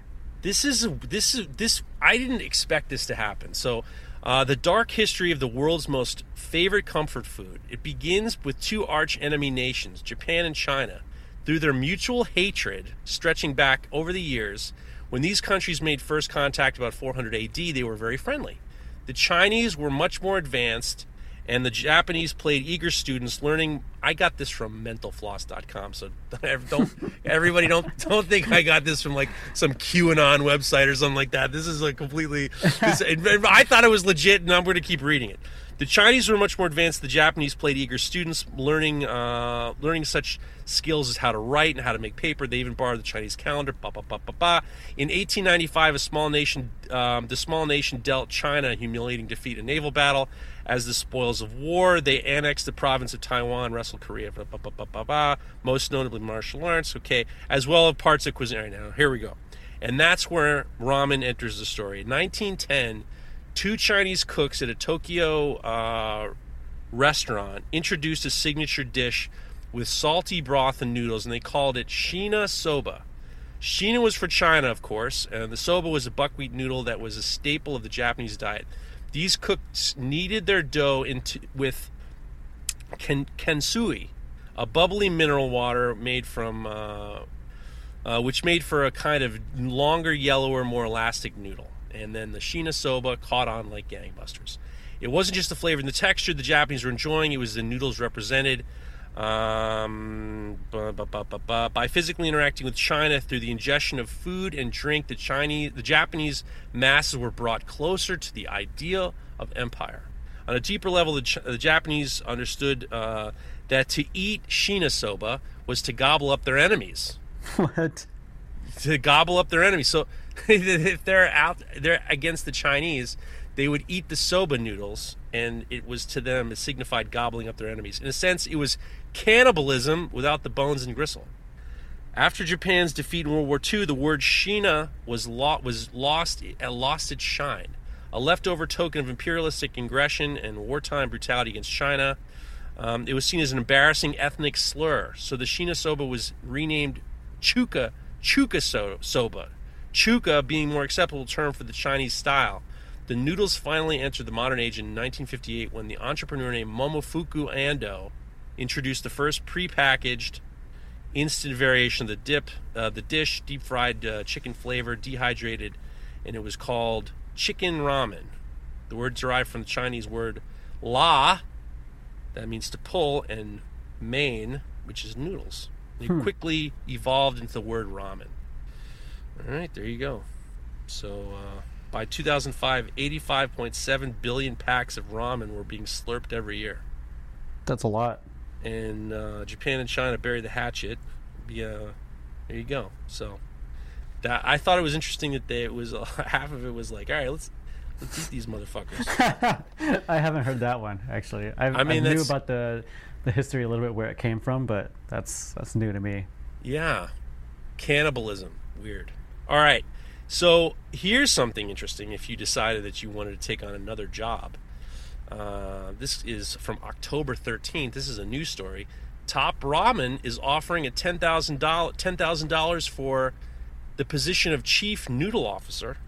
Ooh, The makers of Top Ramen announced they're seeking a chief noodle officer to get paid $10,000 to help develop and test new ramen soup recipes.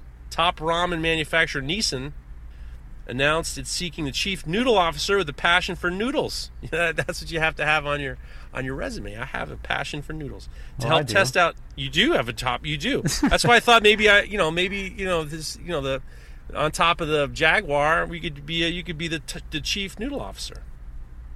So interesting candidates are being instructed to post photos and recipes of their own top ramen creations to social media, and the winner will be selected by celebrity judge um, Melissa King, a recent uh, winner of Top Chef All Stars. The winner will receive ten thousand dollars and a chance for a one-on-one mentorship with, Oh, with Nissin you know- CEO Mike Price and a fifty-year supply of top ramen.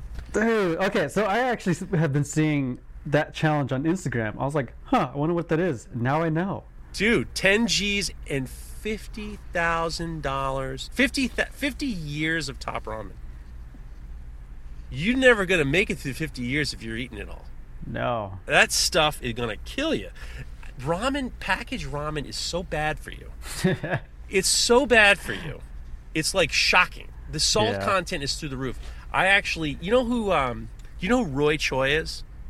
That sounds very familiar to me. He's the chef who started this. Uh, he started this truck called Kogi Kogi Kogi. It's a it's a California like a uh, I don't think it's a ta- it might be like a Korean style taco truck or something like that. He was also one of the producers on the movie Chef, the Favreau movie where you know he's a chef. That's a P.S. is an awesome movie. You know what I'm talking about?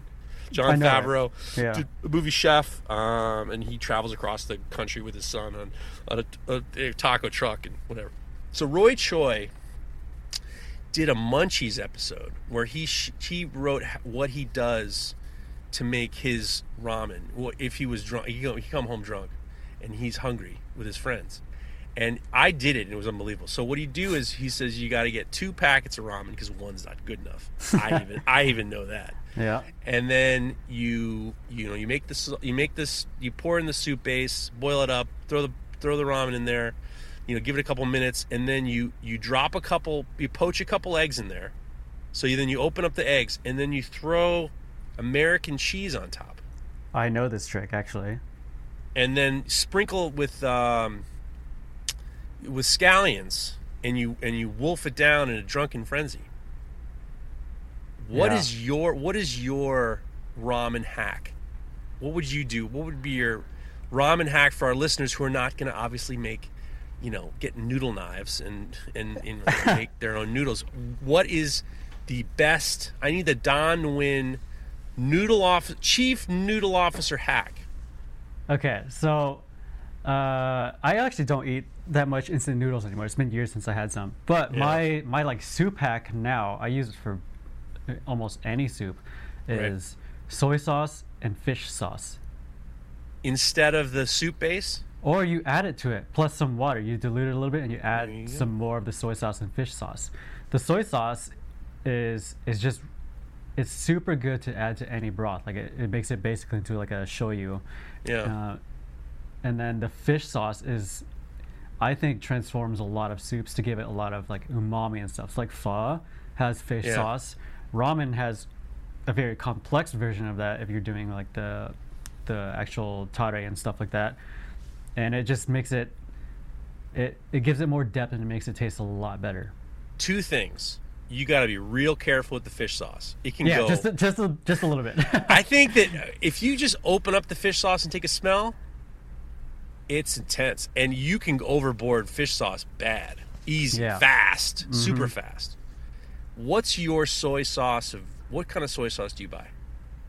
um, I had that for a reason because because if, if you show up to my house with LaChoy, I can't be your friend anymore. You know about LaChoy? no, I don't. That's some China. That's some. On, that's the bottom shelf at your Asian section in the supermarket. Chinese, terrible tasting soy sauce. Oh. God, it's got- I mean, it's like when I was a kid, my mom, my dad always had the soy sauce. He always had a cho- LaChoy that he never refrigerated, and I don't know what it turned into, but LaChoy to me was always like, this is some. This is a, somebody who doesn't know what's going on here. Hmm. What kind of soy sauce do you get? Uh, th- I don't know the name of it, but there's some that I buy at the Asian grocery store that's pretty good. It's like less sweet, it has better flavor. It's it's salty, like really salty. It's not like any of that diluted like low sodium bullshit. Yeah, yeah, yeah. low sodium. Low sodium is is for the for the old people. But I think you could apply like this, like that. The rule with one, you buy the second cheapest one, right? I do that kind of with soy sauce. really, that's a good move. The second cheapest one. Yeah. I'm a Kikkoman guy down to the end. I mean, you, you know, Kikkoman is, as far as I'm concerned, is uh, that is my. But I mean, you know, Upper East Side white kid, Jewish white kid is, you know, I can do a little Kikkoman.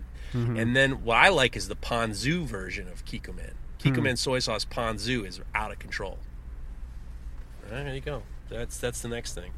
I ha- I did my only other hack to uh, my only other hack to um, my kid and I were sick once, and I went to the supermarket. I grabbed some ramen, and I did the Roy Choi eggs, and then the the uh, American cheese, Yeah. and then there's a Northeast thing, and it's called Steakums, and they started out. Steakums was like this frozen shaved steak that was to basically make allow you to make Philly cheesesteaks at home. So they were like a, it's a frozen block and they're all separate pieces and it's super super thin and you could do shabu shabu with them and stuff like that. So Huh. we would do we would get the steakums and then just drop it in and then you'd have this like but the salt content was like you could feel it in your ankles. like your throat started getting Oh, swollen. jeez. It was the salt content was so crazy. So I think that you should for sure um, shoot in for that top ramen uh, chief noodle officer. Mm, I'll think about that. Think about it. I mean, you know, I would. I mean, I would. But I mean, like, you know, I should. I don't know why. I, you know, have you ever heard of uh, Piranha Ramen? No, I haven't. In September, Cafe in Tokyo uh, will serve a thousand bowls of piranha ramen, made with 300 kilos of piranha sourced from the Brazilian port of uh, Manoa, Manoas. What? And they'll likely be the first ramen of their kind in Japan, if not the world. And it was supposed to be a joke. The idea came from the Tom Yano, founder and CEO of the Tokyo-based events company Holiday Jack. While vacationing in the Brazilian Amazon, as he fished and cooked, they ate piranha daily. Yano acquired recipes from locals and became especially infatuated with the soup called uh, caldo de piranha, delicacy common uh, to the people of Brazil. The bony fish were chunked and simmered in tomato-based soup with vegetables. Tastes really good. That's why I thought I'd bring the piranha soup.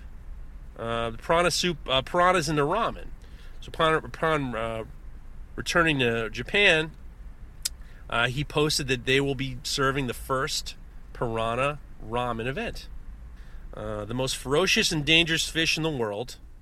Uh, thank you very much for reading this to the end. This is oh fuck you! It's an April Fool's joke. Oh, I didn't even fuck. I was like, God damn it! I didn't see. I don't read these goddamn things. This is a fuck it. Fuck me. I screwed this whole god. God damn it! well, you got played. I got played. God damn it. Oh, wait a second. Maybe I'm wrong. Uh, despite the disclaimer, Yano says there's more. Oh, uh, bad. I didn't get played. Oh, Despite the disclaimer, Yano says more than 500 calls poured in from Japanese international followers inquiring about tickets. I didn't expect the article to buzz. Given all the interest, Yano is following through with the event and will be serving what he believes to be the world's first piranha ramen. The joke became reality, so I didn't get played. What a roller coaster. I apologized. That was a roller coaster, right? I was like, God damn, so fucking embarrassing. I'm reading this whole thing. It's a fucking joke. And then he goes, the joke was reality. Yano spent three million. He spent twenty eight thousand dollars flying more than two thousand whole piranha from Brazil to Japan. The puzzlement uh, of the customs agent who retained the fish for 13 hours in the Narita airport. The process is new to Holly Jack. Yano tells me uh, about the piranha fishing and uh, Yano developed the piranha piranha men piranha men piranha men recipe as he calls it. Uh, this ramen shop, and it's made with 100% piranha broth, and will be avail. Each bowl is 28 dollars 20 cents, and then it adds a whole piranha on top for additional 23 dollars. This, is this is like a six turns into a 60 dollar bowl of ramen. That's less than I thought, actually. Opinions on the culinary value of the freshwater fish vary. A lover of rare meats option, Yano says it's good. It kind of tastes like red snapper, uh, almost the same. There you go. It's got uh, creamy, rich, rich creaminess, and they, as all these motherfuckers say, it's an aphrodisiac. I swear to God, the people with seafood and every seafood is an aphrodisiac. It's like, it's like, come on, dudes. I mean, it's enough. Everything's everything from the water is an aphrodisiac. Give me a break. Okay, there you go. It- oh, and it's uh he recently this guy is this guy's a pistol. So um the ramen will be served five to nine. Um, and Yano recently opened the Ninja Cafe and Bar, where costumed servers will have trained for a month in the ancient art of ninja uh, there's, he's sending all his trainees to the ninja stronghold of Iga, not to take food orders, but to, to perform martial arts and throwing shuriken or blow darts, just in case eating piranha ramen alone is too tame. So you're going to get served a bowl of, of piranha ramen by ninjas. I'm just curious, like, Go ahead. what, why, what is the ninja training gonna do? I think it's going to be. I don't know. Eh, honestly, I'm not.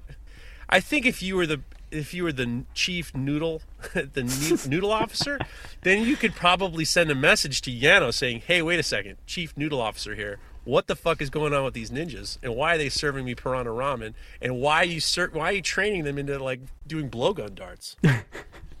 I love piranha ramen, but I think this guy seems to be quite a character. He's he's all smoke and mirrors. This guy. Yeah, it just sounds like gimmick on gimmick on gimmick. I, you know what? But God bless him. I mean, people are going to eat that shit up, Yeah. fig- figuratively and literally. All right, the next question, the next, the next one. If you should I keep going with these? Sure, if you like. all right.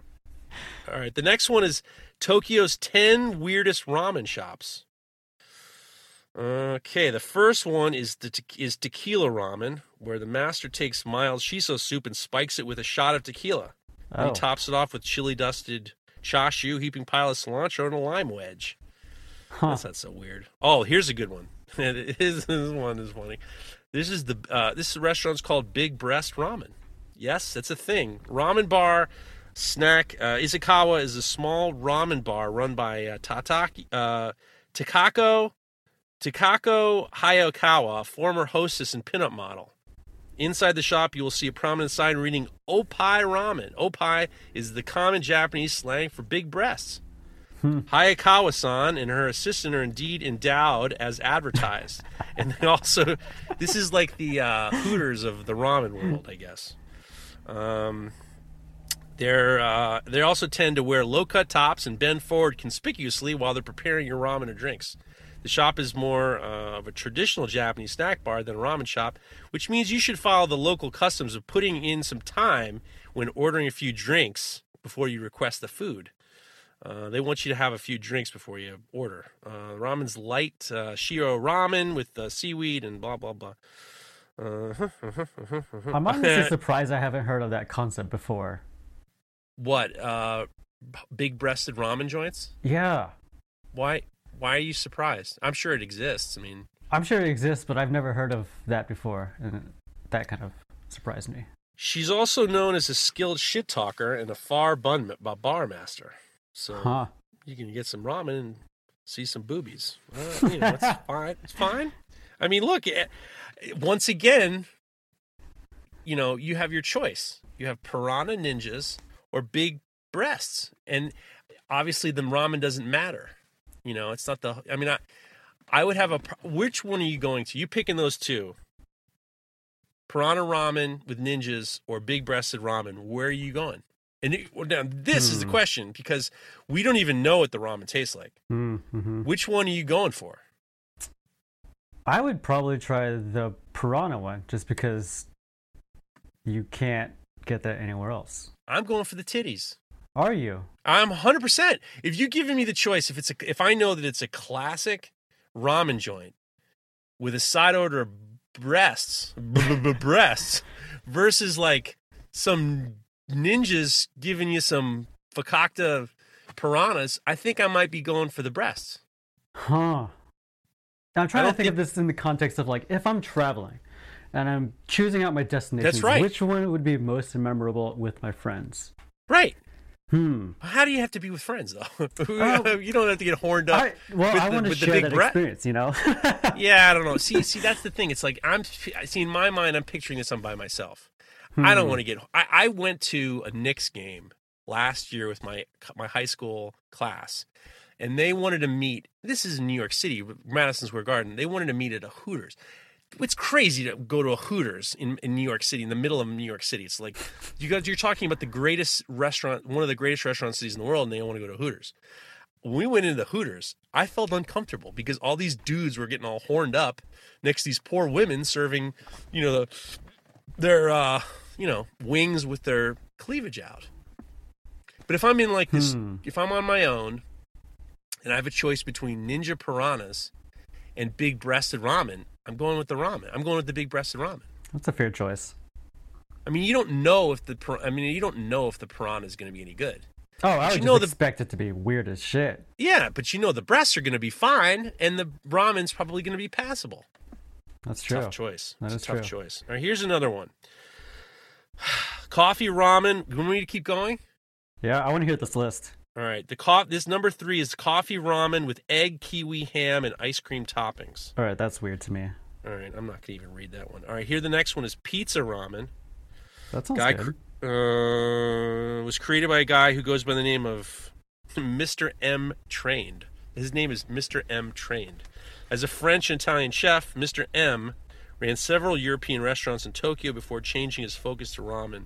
He brought back Italian cooking to bear on the bowls of his restaurant. M's, M's Pizza Soba is served maze style. That's high, high quality sukumen noodles with kano seiman are, are draped over the bed of tomato sauce, the blend of vegetables, chicken oil, and uh, dashi. I think I've heard of Heaps. it actually. And he heaps on pizza toppings like fresh tomatoes, onions, bell peppers, olives, anchovies, and garlic. That, That doesn't seem so. good. we- It doesn't sound so weird to me. No, that sounds good. That doesn't sound so good. That sounds pretty good. Um, this one isn't that weird. It's just a re- reservation only restaurant. There's the Monster Hayashi Hayashi Chu- Chuka. Uh, one um, there this is in the, one of the best uh, Tokyo shops. It's a gut buster version of a Jiro style ramen. Oh, jeez. Shops gnarly Jiro bowls, pulling big lines every day. The ramen head comes from uh, the ramen head comes from a wide lineup of crushed and infamous bowls. It's typical Chinese noodles, uh, but he does uh, Jiro. What's Jiro inspired? Um, I don't. I'm not super familiar with it, but I know it's a style that's like pretty heavy to eat. It's a heaping pile of diced daikon Mizuna cherry tomatoes served over a huge helping of chilled noodles, chorshi, uh, chashi, uh, pork back fat, and delicious sesame dressing blanketing the whole heap. Right? That, that doesn't sound so weird. Sounds like a lot. The next one is the masked rom. That sounds like a lot, but it doesn't sound weird. I wouldn't call that weird. I should really, really read these before I start talking about it. Uh, the next one is the masked ramen masters. This dude, uh, in his, uh, he does crazy collaborations, and he's always there wearing a mask. There you go. That's not weird either. Uh, That here's the. I, yeah, that sounds normal in this year. I mean, well, I mean, he, yes. I mean, I don't think it's. I think, but he's wearing like, he's wearing like uh, luchador masks. He's just wearing goofy masks. Not like this isn't pr- protecting anybody mask. There's the ice cream cone ramen. Uh huh. Uh huh. Uh huh. Uh huh. No, you know what? None of these are that weird. It's just I'm not gonna. It's not weird. It's just I'm not gonna go there.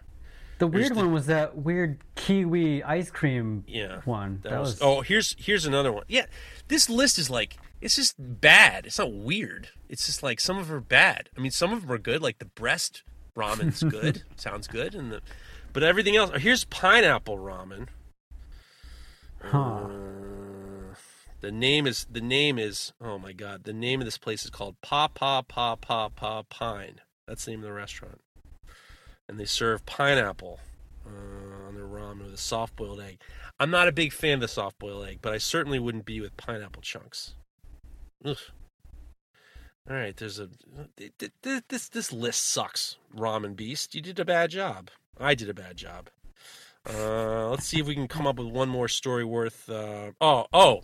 So here is this is the last story for you. Uh, weird automotive news of night of 2019.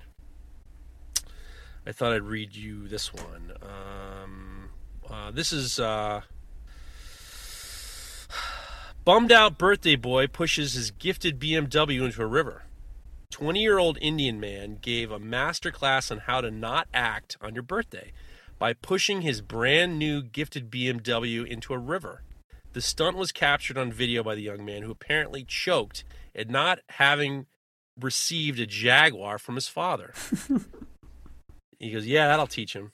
Uh, he later tried to fish the beamer out of the water with some help of onlookers, but no luck. We sincerely hope that this guy did not get the Jaguar. So he maybe he just needed York. He would have been happy with York Jaguar, maybe. I don't know if anybody wants my Jaguar. Well, I, th- obviously this kid didn't want it. The BMW was no good. I think if somebody gave me a BMW, I don't think I would. The first thing I would do is complain and throw it in the river. It doesn't- doesn't really seem like doesn't really seem like very nice uh, etiquette. That's not being very grateful. But uh, especially, I would imagine in India, if you're a 22 year old Indian man, I would think that that would be on the rude side. All right, Tracy Morgan. Did you know that he had a Bugatti? He dinged it moments after being delivered.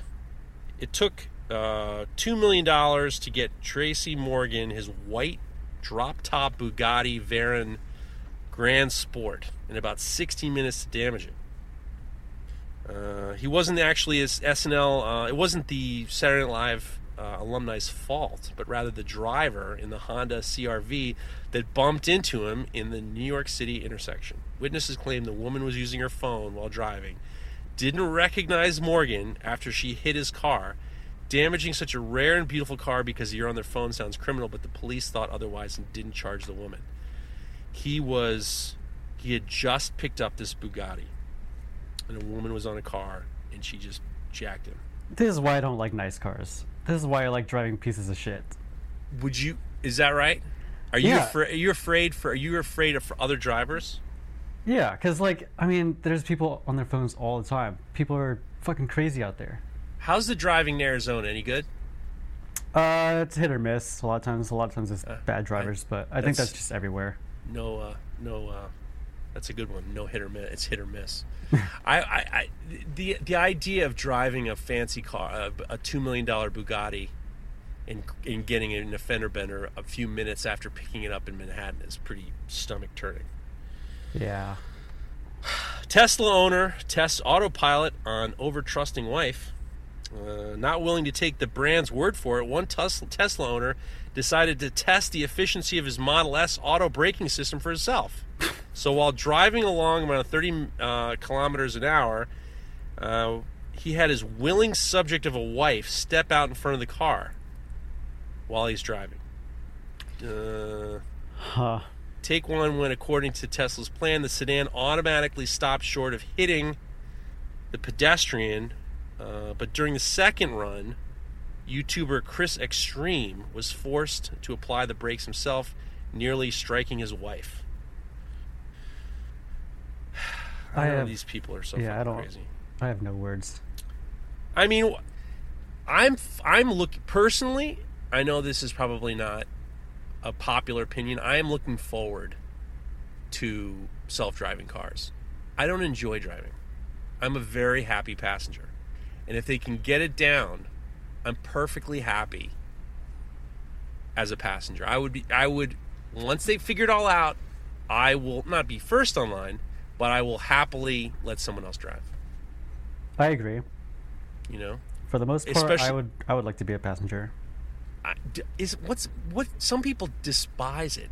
My sisters and I love it. I love being a passenger. I like being able to sleep in cars. That's my favorite Oh, part. How great is that? And I don't understand motorcycles at all. like that's the one thing. Like I have friends who drive motorcycles, and I talked to this one friend of mine. And he goes on these long motorcycle rides. I said, "What is it like?" He said, "Ah, it hurts your back at the end, and you're sitting up straight, and you're you know you're sore. You have to stretch a little bit. Stretch."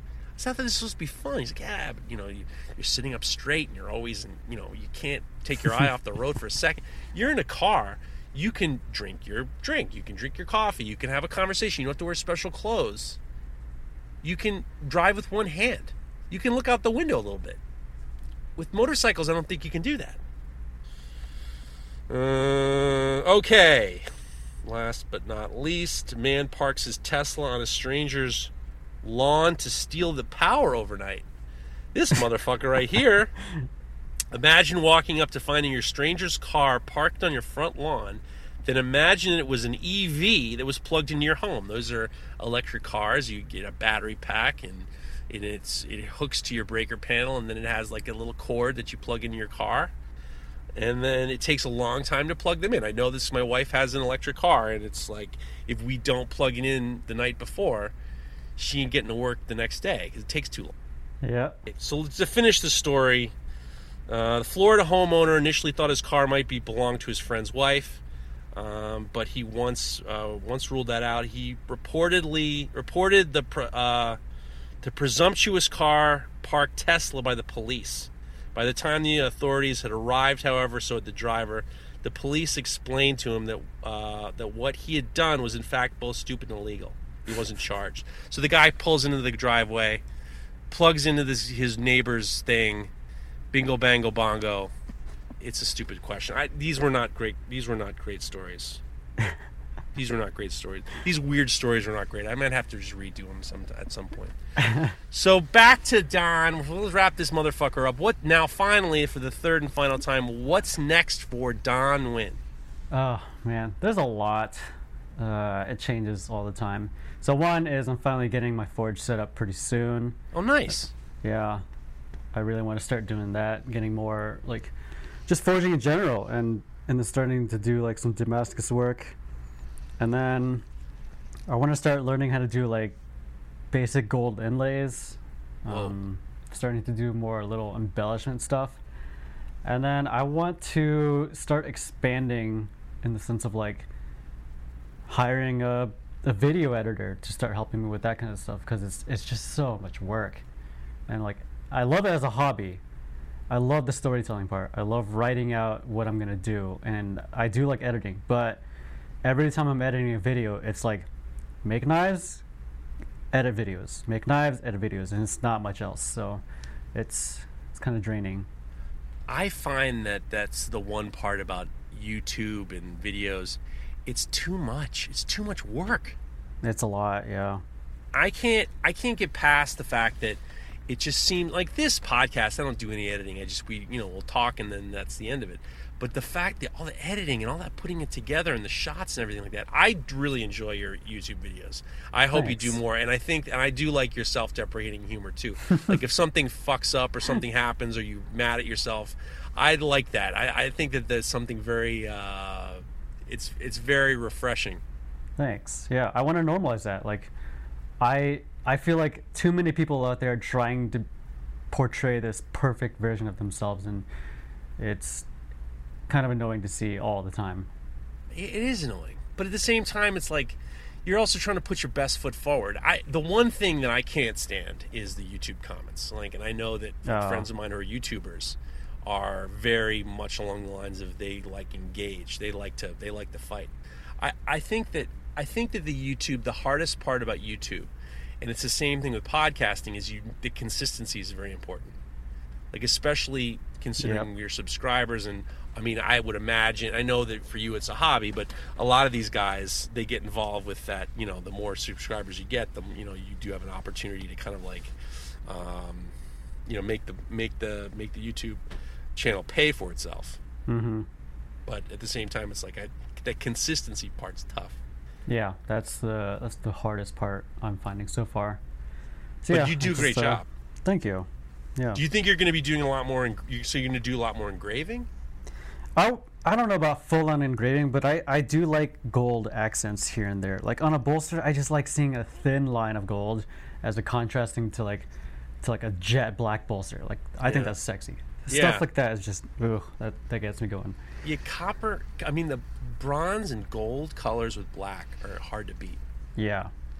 Hard to beat.